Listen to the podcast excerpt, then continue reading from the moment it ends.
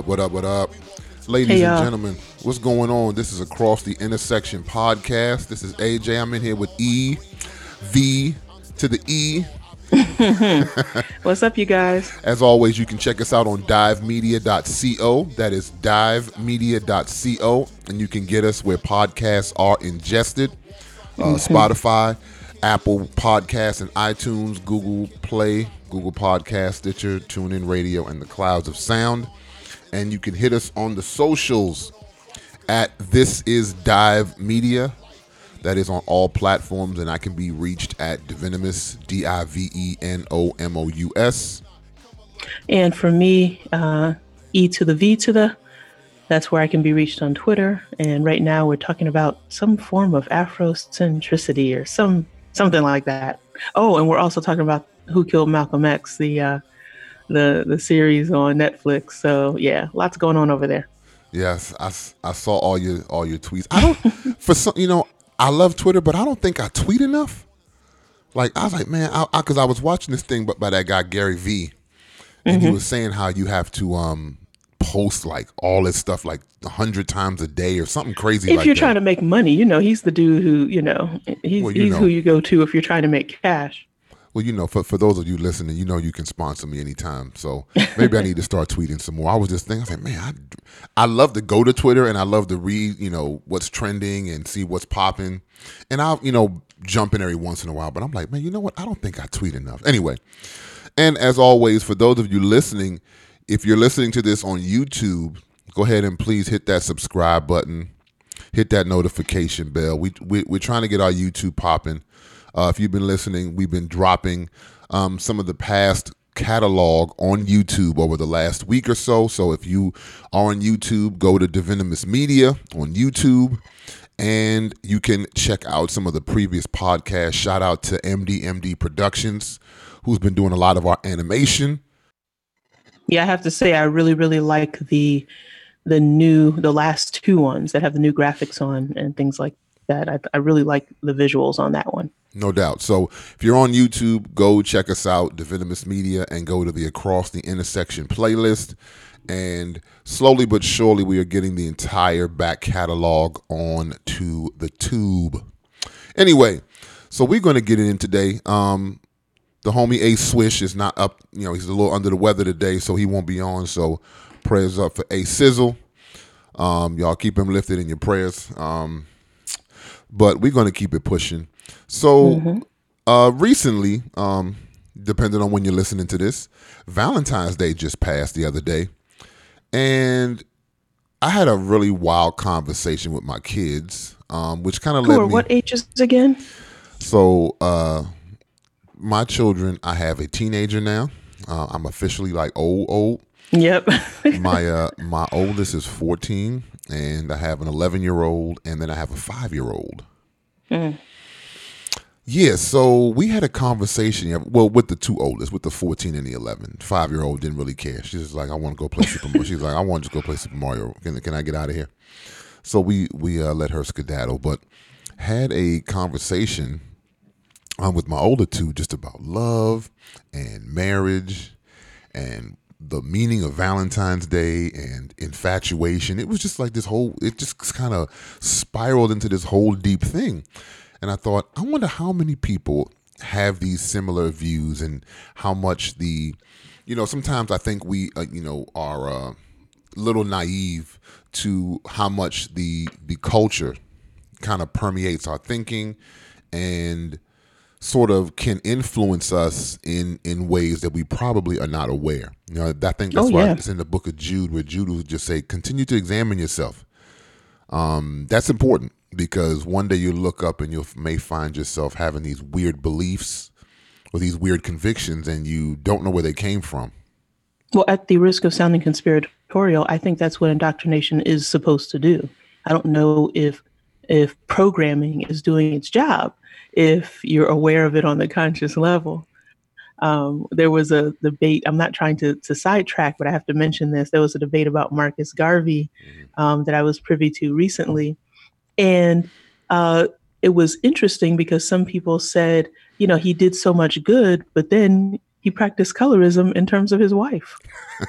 and and I and I thought about it and I said, yeah, a decent number of these civil rights activists were colorist or color or, at least their preferences um, could have been influenced by the colorism in this culture. Yet they were conscious enough to be civil rights uh, activists. So it just goes to show that when when a society wants to, or even if it just naturally happens, that they program people or just put out images that you know they want people to adopt.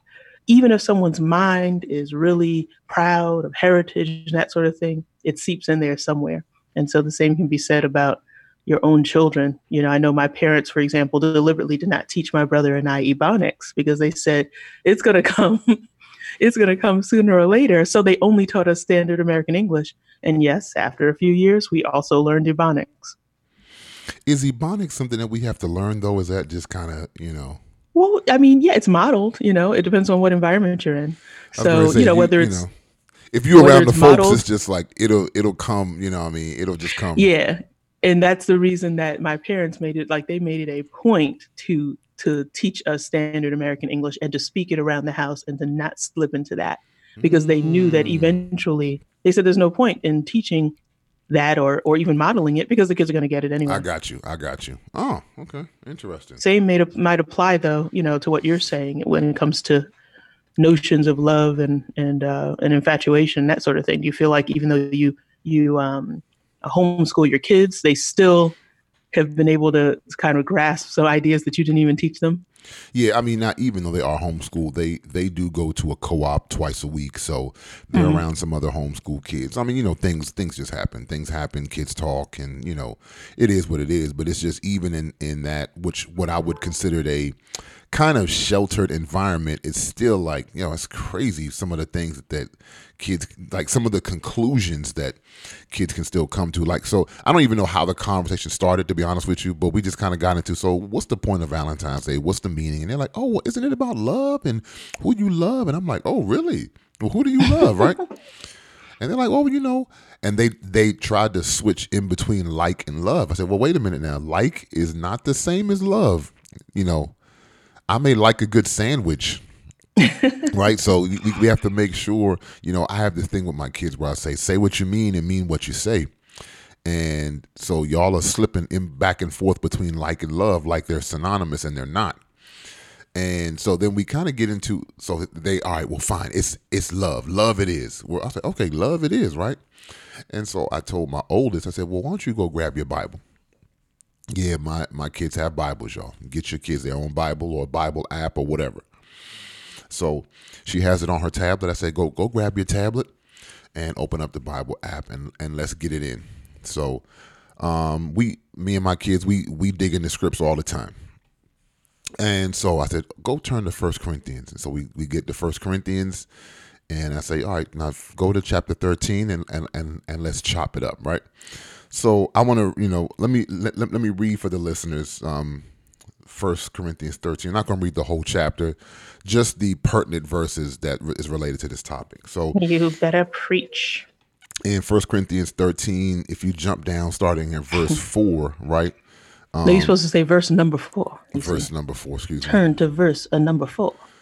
Um, shout out to whoever decided at some point to number the verses in the Bible. Because you know, at some point they had to say, you know, we got to put some numbers on this thing. Yeah. Can you imagine, like hundreds of years ago, trying to read the Bible without like chapters and numbers? Good night. You just had to read everything. You have to just you have to just read everything. Anyway, um, so First Corinthians thirteen, um, starting in verse 4, it says, Love is patient, love is kind, love is not envious, love does not brag. I'm reading the New English translation, by the way. Love is not puffed up, love is not rude, love is not self serving, it is not easily angered or resentful, it is not glad about injustice, but rejoices in the truth. It bears all things, believes all things, hopes all things, endures all things. Love never ends. If there are prophecies, they will be set aside. If there are tongues, they will cease. But if there is knowledge, it will be set aside. Um, and then we jump down to verse 11, where I really wanted them to see this, and where Paul wrote, When I was a child, I talked like a child, I thought like a child, I even reasoned like a child. But when I became an adult, I set aside childish ways. So what we did was, then we went back and said, all right, now you guys said Valentine's Day is about love. And they're like, yeah, yeah. I said, well, were you thinking about any of that stuff during Valentine's Day? And they and you can see their little minds like, oh, wait a minute. They're like, no, we were. I was like, I know you weren't. You weren't thinking about being patient and being kind and, you know, not being self-serving. You weren't thinking about any of that stuff. What you were thinking about was just, ooh, so and so's cute, or you know, I think I like this person. I was like, you were just kind of infatuated. Mm. This had very little to do with true love, and so we got into um, the difference between infatuation and the you know what what love is and for those of you listening, you might say, "Listen, AJ, this is really too deep. We just wanted to get some chocolate and some roses on Valentine's Day." But you know, I I would just challenge that thinking to to to ask, why is it sometimes that we do some of the things that we do? Do we just do it just because this is what's normal, or this is what the culture does, or do we really give these things some thought? You know what I mean? Like, I think we need to be a little bit more deliberate about analyzing it uh, from a more holistic perspective. For example, you have biology, and then you have the way that we're being taught.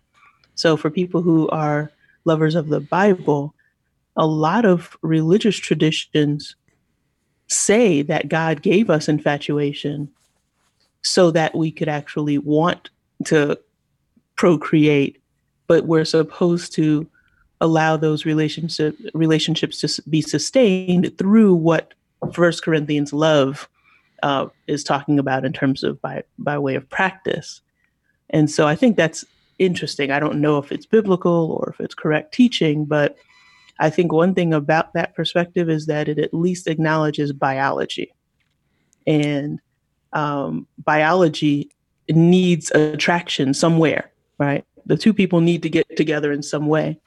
And if you talk about being patient and kind and long suffering and all that, you know, we're walking around in the wilderness, you know, in Africa, way pre colonial Africa.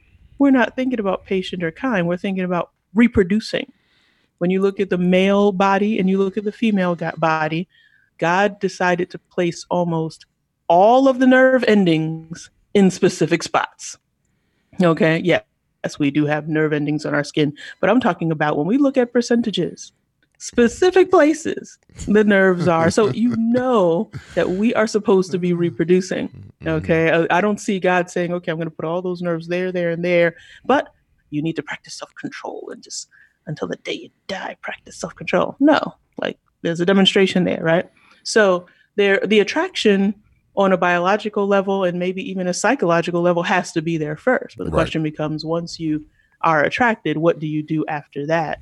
How does that benefit you and your and your offspring and your community? And um, so I think that you know anybody who ignores the impact of infatuation, which is mental, or the impact of sexual attraction, which is partially physical, um, is is leapfrogging over whatever that part is supposed to mean.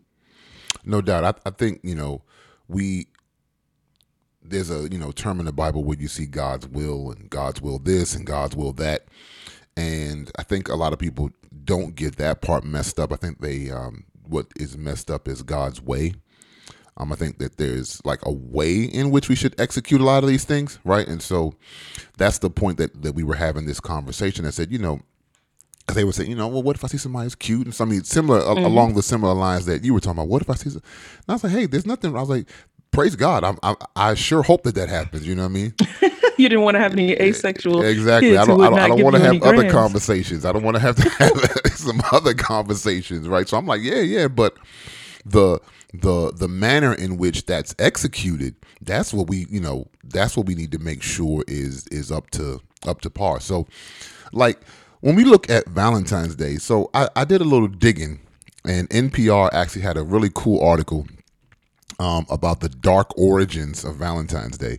Um, it's it's you mean several, the, the martyrism, yeah, martyrdom or whatever it's called. It's from uh, several years ago, and they interviewed a historian, gentleman named Noel Lenski. He's an, um, a historian from the University of Colorado, and mm-hmm. so Mr. Lenski um, sort sort of gives them the background of Valentine's Day.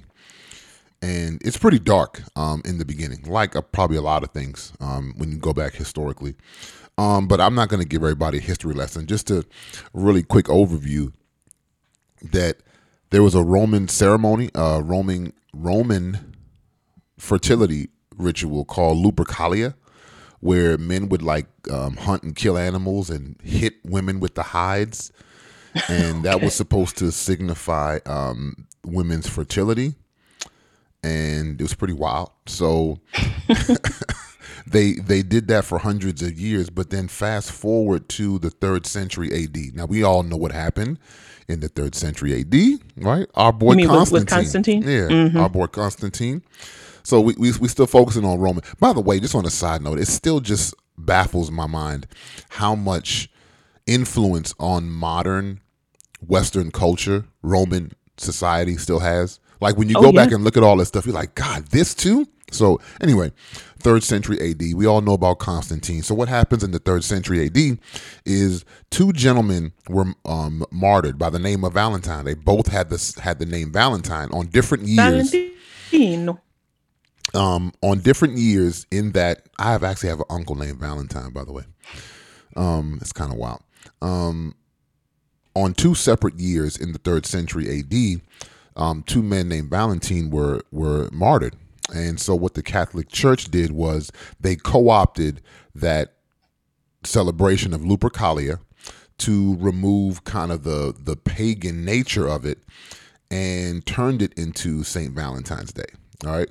Um, they wanted to expel kind of the the uh, pagan rituals and the festivals and all that stuff. So they kind of co-opted that, called it Saint Valentine's Day, and here we are. Right. I'm just And I- that's what they really did brief with overview. Christmas and Exactly. and Most of the pagan all these holidays. other- yeah. yeah. But again, it, for me, I, when I was reading that um, earlier, I was like, goodness gracious, An- another pagan Roman ritual that was co-opted by the Catholic Church, and here we are, you know, buying heart-shaped candies and you know whatever else.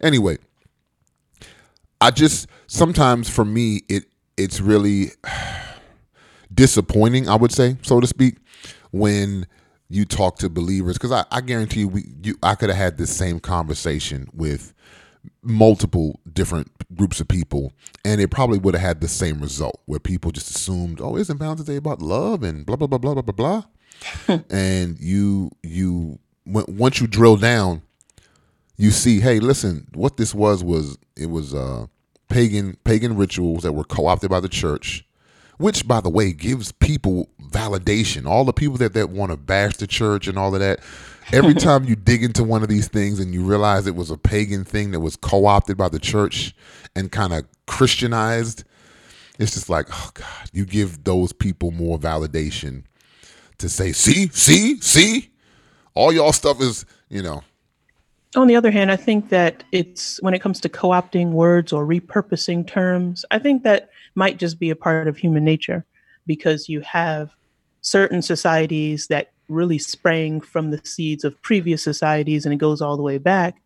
And when you mention the impact, the outsized uh, impact of Roman society on Europe, which then became Western society, which then impacted the whole world, when I think about things like that as a person who majored in history, I think about Greece because, of course, Roman culture came from Greek culture, and Greek culture came from Egyptian culture, right and Egyptian culture was impacted by Nubian culture, etc.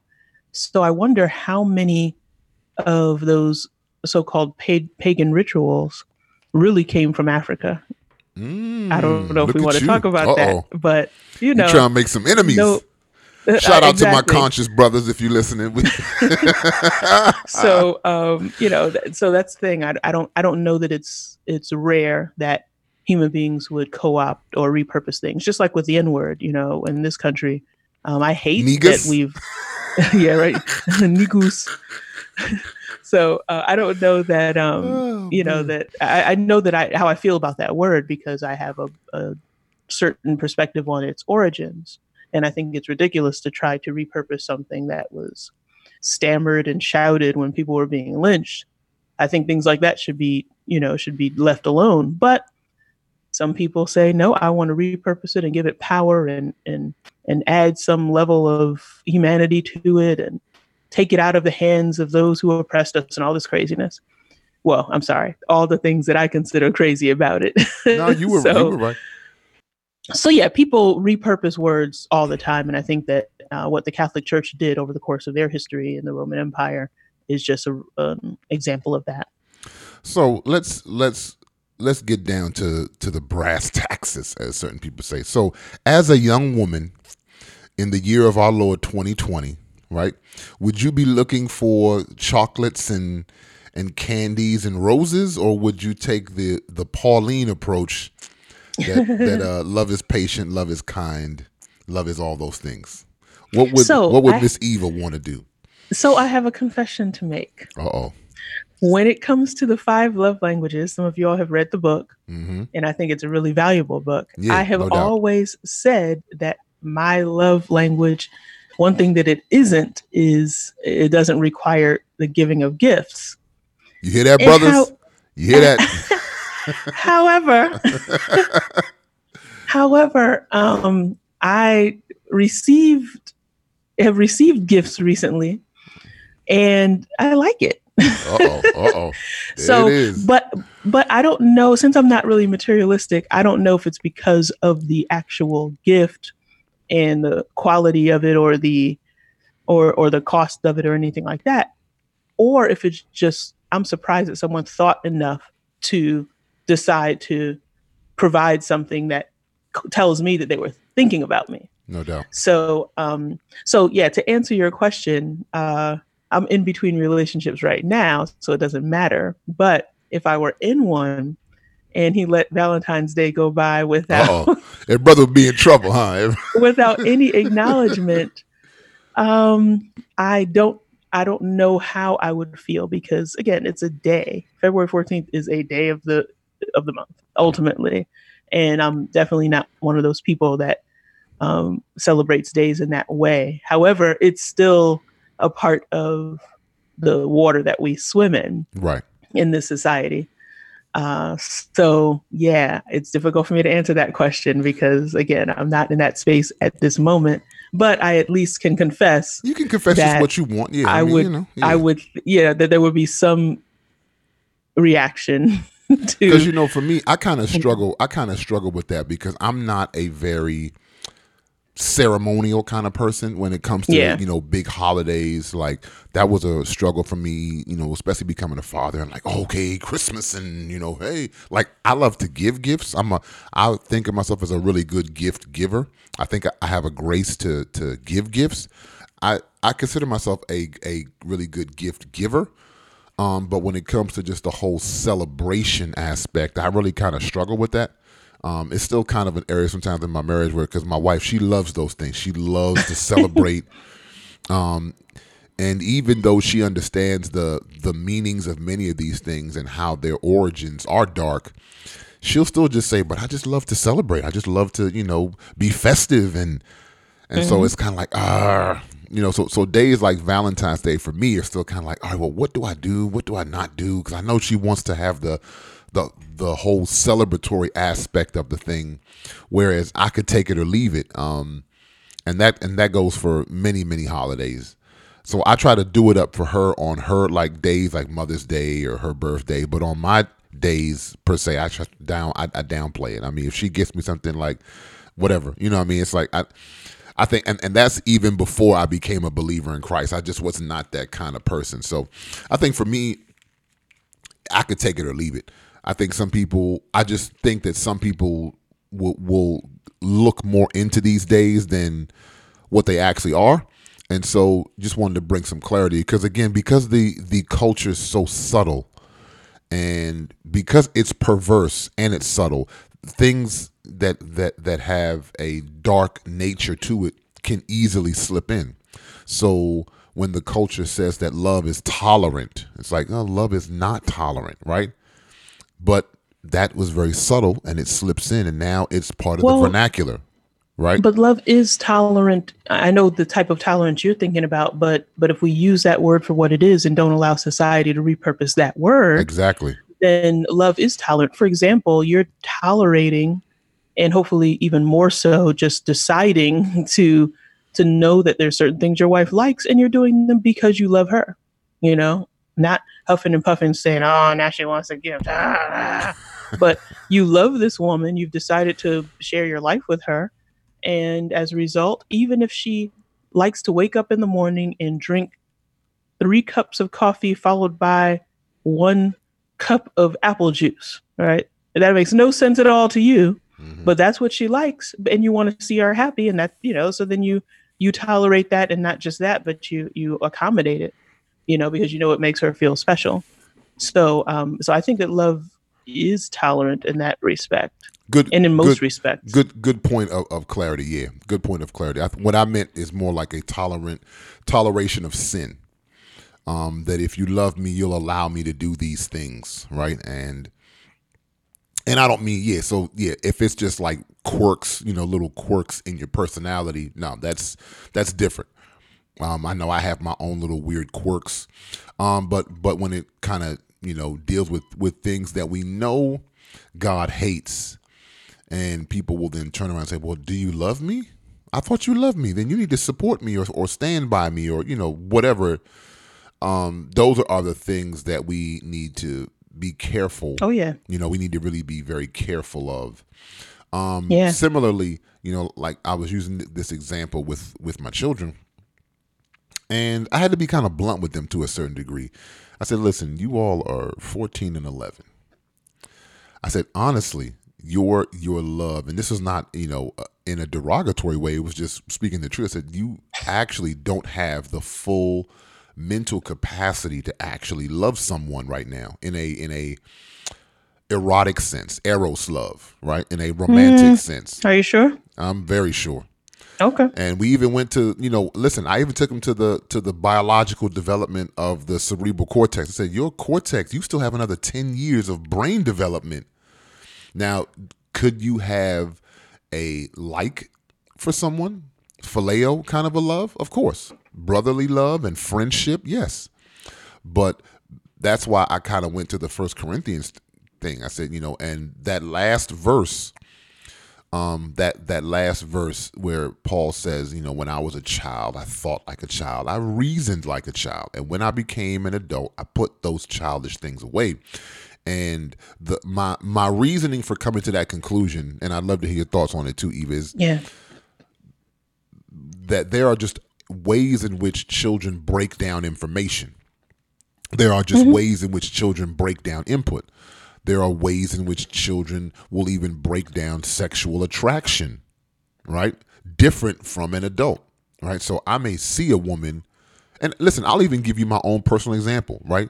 My wife and I, we got married. I was 26 and she was 25, right? So I'm just on the cusp of you know full development at that point, if we go by the biological you know definition of the fully developed um, brain. By the way, it's 25 for those listening. So yeah. I see my wife when we're young adults, and I say, you know what? Wow. And I said, you know what? I saw some outside of the physical. I also was able to look at some personality straight traits and see her character. But see, those are things that children are probably not going to be thinking about. And I was watching, and I watched some of the ways in which she interacted with other people, and those sort of added to my attraction to her because it was kind of like, wow. And from seeing those things, it was this this woman has some traits that I could see in a spouse, in a in in a wife. And so from there, I wanted to get to know her further. Now, at 11 years old, you're probably not, you're, you see what I'm saying? Like at, at 11 years old, your mind is probably not going to go there at that point, which it's not supposed to because you're 11 years old. Yeah, but you said eros, and I could possibly have the wrong definition in mind about what erotic means. But when you said that type of love, I was thinking purely physical.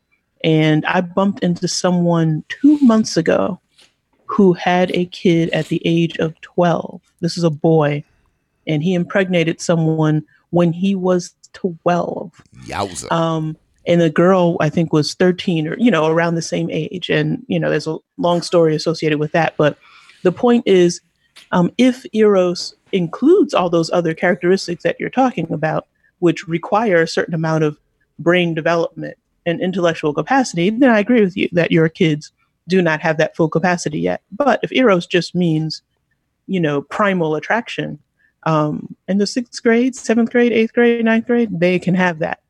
And I don't know why the human body isn't built in such a way that um, that sexual attraction happens after maturity comes. I don't know why. I've had this discussion with people before, and everybody has their own opinion. But you know, I think that something went awry when it came to that. But um, you know, because the thing is, people people can make all kinds of errors that can impact the rest of their lives and the lives of other people simply because their sexual attraction comes way before, you know, the frontal lobe is, uh, you know, I don't want to say calcified, but you know, is is in in in place the way that it should be or fully developed by the time they hit 25. Uh, but yeah, so that's the reason that I was giving you that look because I said I don't if if if eros is really just the primal animal attraction, then I mean, in elementary school, some kids are running around, you know, with that Okay, yeah, I I can see how you would got that. I mean, eros refers more to, and I actually just had, was looking this up. Um, refers. I mean, the for those of you who don't know, it, it's a Greek term, and it, has to. It it refers more to passionate love or romantic love. Oh, okay. Um, so it's a little bit more. I mean, I would I would agree with you that the physical's a part of it, mm-hmm. um, but I would just think it would be a little bit more if it was more of a romantic um, love. I think that there would be an emotional aspect, there'd be a psychological aspect, um, and things of that nature. But I could be wrong. Who who knows? Um, which is why I would just me personally, I came to the conclusion that I'm I'm not sure if children at that age have the full capacity. Now, yes, the the physical part probably. Yeah, if you see a girl, I mean, I remember when I was in middle school and some girls develop earlier than others, and so you ooh boobies, you know. I mean, yeah, I was a I was a young stupid boy at at at one point in time, but did I have the capacity to probably show that young girl um a true eros love? And eh, probably not. You know what I mean? Um, well, I would like for you to respond to that question though, because I haven't had this discussion with you.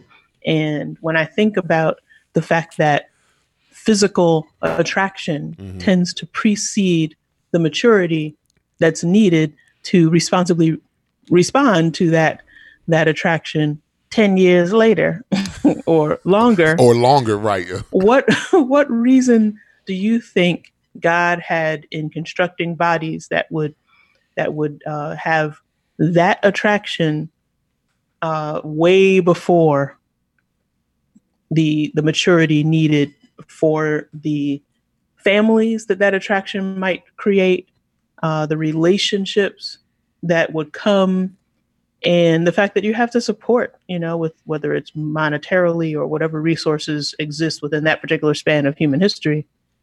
Um, you know you you have to develop the means to support the new family that you like why what what's going on there or what do you think happened there wow that is a deep question all right I can bring up a couple of things that others have said okay. just to spark your no, no, no. I, I, think I go ahead. I have a couple thoughts, and um, so mm-hmm. this, this, is actually cool. This I didn't think we were going to go in this direction, but this, this is really cool. So, like the the first thing that I thought when you were asking the question is the the scripture in Proverbs it says, "Do not awaken love before its time." So it's clear that God understood that there were things in the human body that would probably begin to percolate before you were ready to kind of deal with them. Um, which is why you know Solomon, one of the wisest men to ever walk the earth, would say, "Hey, don't awaken love before its time." Well, what is its time? Right? It's a really ambiguous um, really ambiguous way to kind of word that. But I, I mm-hmm. for for me personally, I think that for and for a young person, boys or girls, because usually it's girls before boys, just because women develop earlier than men do. Um, and it's wild to see that in my kids. Sometimes you still see it's like Jesus. it's a good thing. I, I, just as an aside, I always say God is so gracious to men that he did not make females more physically dominant than he did men because you guys would just run roughshod. I don't think I don't think the male species would have been able to survive. I don't think I don't think we would have been able to survive. God had to give us something. Let's give these dummies one thing. Just give them.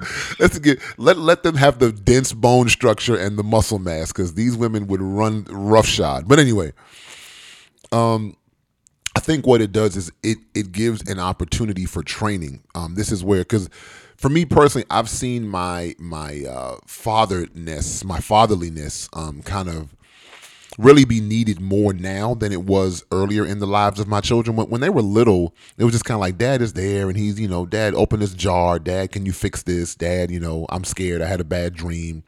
But now that my kids are getting older, and these feelings are beginning to arise, I've actually seen my role increase more in the lives of my children, whereas my wife's role is kind of decreasing. It's kind of a really weird shift right now. Like, um, the the two older kids are kind of around me a lot more, asking these kinds of questions. Where you know my wife still is focused more on the younger one, um, mm-hmm. and I, I think it it gives the opportunity more for training and instruction and discipline, because now you have a young person with all of these feelings and thoughts, and they are looking for ways to adequately deal with them right? Mm-hmm. I got all these feelings and I got all these thoughts. How do I deal with them?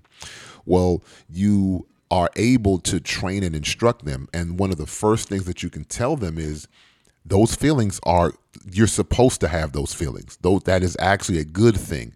I think that when you because children are not adequately instructed and trained, this is how they can get into perversion and yeah. And you know masturbation and pornography and fornication and homosexuality and, and all these different perverted ways of sexual expression because at the onset of sexual desire no one is there to kind of guide them and kind of show them and it's really weird conversations. Believe me, having them now, these are like Jesus. No wonder parents don't want to have these kind of conversations. This crap is is really uncomfortable. It's really uh, for, for all of my parents out there with young teens. This crap is. I understand now. This is uncomfortable territory. Um, but what it does is it it really allows the the children to start off at a place. I think that would be better than where their parents were, right? So you know, listen, son so that you don't think of women in such a perverted way, right? When you become 18, 19, 20. You know, I was introduced to pornography when I was like 14 years old. I think I saw my mm-hmm. first porn when I was 13 or 14. Um, and so it distorted the way that I saw women, right? Physically, sexually, the whole nine yards. Um, I think, you know, having those feelings, having those de- desires when you're young, and having the proper outlet, having the proper people to go to to deal with them, um, I think puts you in a in a much better position. So I would say that's why God would have the sexual or the physical part begin to percolate sooner than the other components because the other components require more instruction and it requires more training. And so it actually will help you to solidify mm-hmm. i think your relationships with your parents or whomever is mentoring or guiding you in in you know in that stage of life. Whereas the physical you don't really need much you know it, it it just shows up one day you know for my men. One day you wake up with an erection at 12 years old and you're like what the heck is going on? Well you might have had a wet dream son. You know think things happen. Morning wood is a real thing. You know I mean? Those kinds of things happen and you don't know what to do with yourself. You're like, what the heck is going on? Um, Oh, they know what to do with themselves, and well. so that goes back to the question that that you brought up earlier. And so, you know, um, you know, some people honestly, and some people in the audience would actually disagree about, you know, masturbation being a perversion. Um, you know, the question becomes, what what do you do otherwise when you have you know, a situation where release needs to happen, but we don't need to get into that on this podcast. I just think that it's interesting that people have different perspectives, even people who believe in the same Bible have different perspectives on what's appropriate and what's not. Um, but one thing I can say is that as a father, you have sown, yeah, forgive the expression, but you have sown seed enough so that they're even coming to you right. about these things. That's a big deal. You know, I'm sure that you've had discussions with your son about these issues, and it's great that that as a father, um, you've you have made deposits or you you have made deposits of trust throughout their life. You didn't have long stretches of time that you weren't there.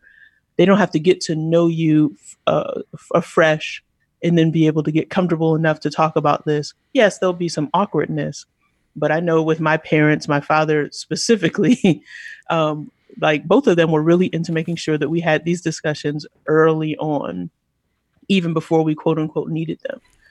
Um, and just for the parents out there, I was just thinking about this. Uh, part of the reason this is in my heart and mind right now this morning is that I was on social media and came across early last night and early this morning, came across this video of a man who was very, very emotional because he had just come from his father's daddy daughter breakfast at school and the guy's language and everything, you know, you have to look past all that because this is a street dude. Mm-hmm. Okay.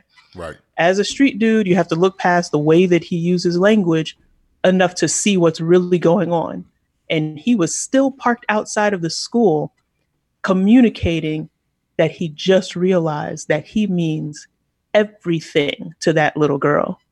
And he was talking about how she was running around the school saying this is my daddy this is my daddy proud of her father. You know everybody was rejoicing and celebrating seeing other fathers there with their kids. These are little elementary school kids who loved their fathers being on campus having breakfast. The guy kept on saying this was sausage and, and pancakes but it was so much more than that. Mm-hmm. and he went on for 25 minutes on this video wow. having you know bouts of emotion and other you know different different perspectives uh, of of his experience just allowing us in on his growth in that area. He's probably like 20 21 he just got out of jail. Oh wow. You know i mean you know he's a street dude so you know he's in his parents in his kid's life and he, he was just marveling at how important and critical he just realized he was to this child. So, to the fathers out there, um, I know that you were saying earlier, AJ, that you know around this season of their lives, they're coming to you, and so that speaks completely against the idea that somebody could be both father and mother. Wow, mothers are mothers, fathers are fathers. We applaud people we applaud men who've had to be quote unquote mothers and fathers because their wife left or their wife died or whatever the situation is. And we applaud mothers who have had to be both mothers and fathers, you know, out of necessity. But there's only one mother right. role and there's only one father role. And there's something about, I think that fathers uh, play a really important role to infants. Um, you know, of course, when I think you've probably, I don't know if you practice this, AJ, but, you know, when kids pop out you know they, they want them to have that skin to skin with the father. Yeah. so there are some some benefits and a lot of nurturing that needs to take place on that level. But there's something that i don't have the full capacity for that fathers bring to the table that i think you're experiencing right now. There's something about advice and wisdom and validation and pride in, in an upstanding man that shows what responsibility is there's some feature variable element yeah, that you bring to the that. table. Yeah, there's there's something about this time in their lives that I didn't realize. I hear you about that because yeah, I remember doing some reading when my kids were infants about how men have to psych um, have to sociologically develop the bond with the children, whereas women have that bond biologically. So yeah, that that part I I do get. Um, but yeah, there's just something about this time in their lives when they're becoming adolescence and they're sort of moving into adulthood that I honestly just didn't know. Um, and so for me, it's kind of new territory. Like, whoa, this is this, this, is different. I mean, it's it's good, but it is different. Mm-hmm. Um, and I think you know one of the things that for me, just as growing in in my father, because I mean, for those of you who know me, know my like this is the time where my dad left. I mean, he was gone when I was a a uh, freshman in high school. My parents split up, and I didn't see my dad for like 15 years after that. So, um, it's like you're you're kind of breaking new ground here. Oh, okay, this is what, and you realize mm-hmm. like like shout out to my man Jason Wilson. Y'all know him from Cave of Adullam in Detroit. One of the things that Jason said years ago, when his son would ask him, like, "Yo, Dad, why do you do this and why do you do that?" Um, and he would just say, "Son, I'm doing the things that I wanted when mm. I hmm. was at your when I was your age. The things yeah. that, that, I longed for as a son, um, those are the things that I make sure to demonstrate with you. and I think and, and I, I've always taken that to heart. Um, just with with my own children, you know, is what what what did I want when I was you know in eighth and ninth grade. Um, when, that I did not have, and so you know I do my best, like I said, to push through those uncomfortable uh, discussions. And like I said, listen, love and infatuation and romance and sex and dating and marriage, all those things are definitely not one time conversations. That's the first thing. Yeah. Um, they are definitely things that you got to talk and talk some more, which makes them more uncomfortable, right? But you got to continue to talk about them, and um, they're they're vitally important because you just don't want, like I said, even me having these conversations, it's still sometimes I'm like, God, where did they get this stuff from? So that's why it's so important to have those conversations because you don't you, you you don't realize the culture the culture is not stopping, ladies and gentlemen. So for those of you listening, the culture is not stopping. So it's incumbent upon you to and listen. It may not be your own children. It may be um, someone you're mentoring. It may be close friends, right? It may be siblings that you can still have these conversations with because the culture is not stopping. Like there's a there's a young there's a young man that I've been discipling for years. I love this brother like he's my own son, and the, a, a, a lot of the different things that I'll even share with him. I'll say, listen, I understand that you didn't get these things, I didn't get these things, but this is what you need to do as a husband Yeah. and as a father. You have to make sure that you break ground and instill these things. So it's not always just your biological children. There are many different ways and many different avenues that we can convey these things. And again, we have to be very, very, very intentional because the culture is not stopping. The culture is getting more and more dark and more and more perverse. Speaking of intentional, the people who are in your situation who are currently raising kids who are the age that they themselves were when their parent left really need to be intentional because a couple of different things can happen within you as that little boy that still exists now. One thing can be that you had longings that you expressed to your mother and why does he why why doesn't he love me anymore? And why is he not here? And how come I only hear about him hear from him on the phone? And you're actually able to express that deep pain and you might remember that as a grown man so that when your kids get to that age you remember emotionally how you felt and then you know exactly what to do. Mm-hmm. However there are other people who have a different response at that age. So their parent leaves and they might initially have that pain but they may have been taught boys don't cry or or you know you don't need a man to little girls or whatever they're taught and then they might cover that pain up it might be bitterness that grows around it, um, anger that grows around it, I had a little bit of Um, that too. Yeah. even indifference or even feigned indifference. There are a bunch of things that can grow around that so that by the time that person grows up to the age that they are when their kid becomes 12 or 13, which is when the parents parent had left, they don't remember. It's hard to access what they went through at that time enough to be able to identify with that kid's needs. So this is work.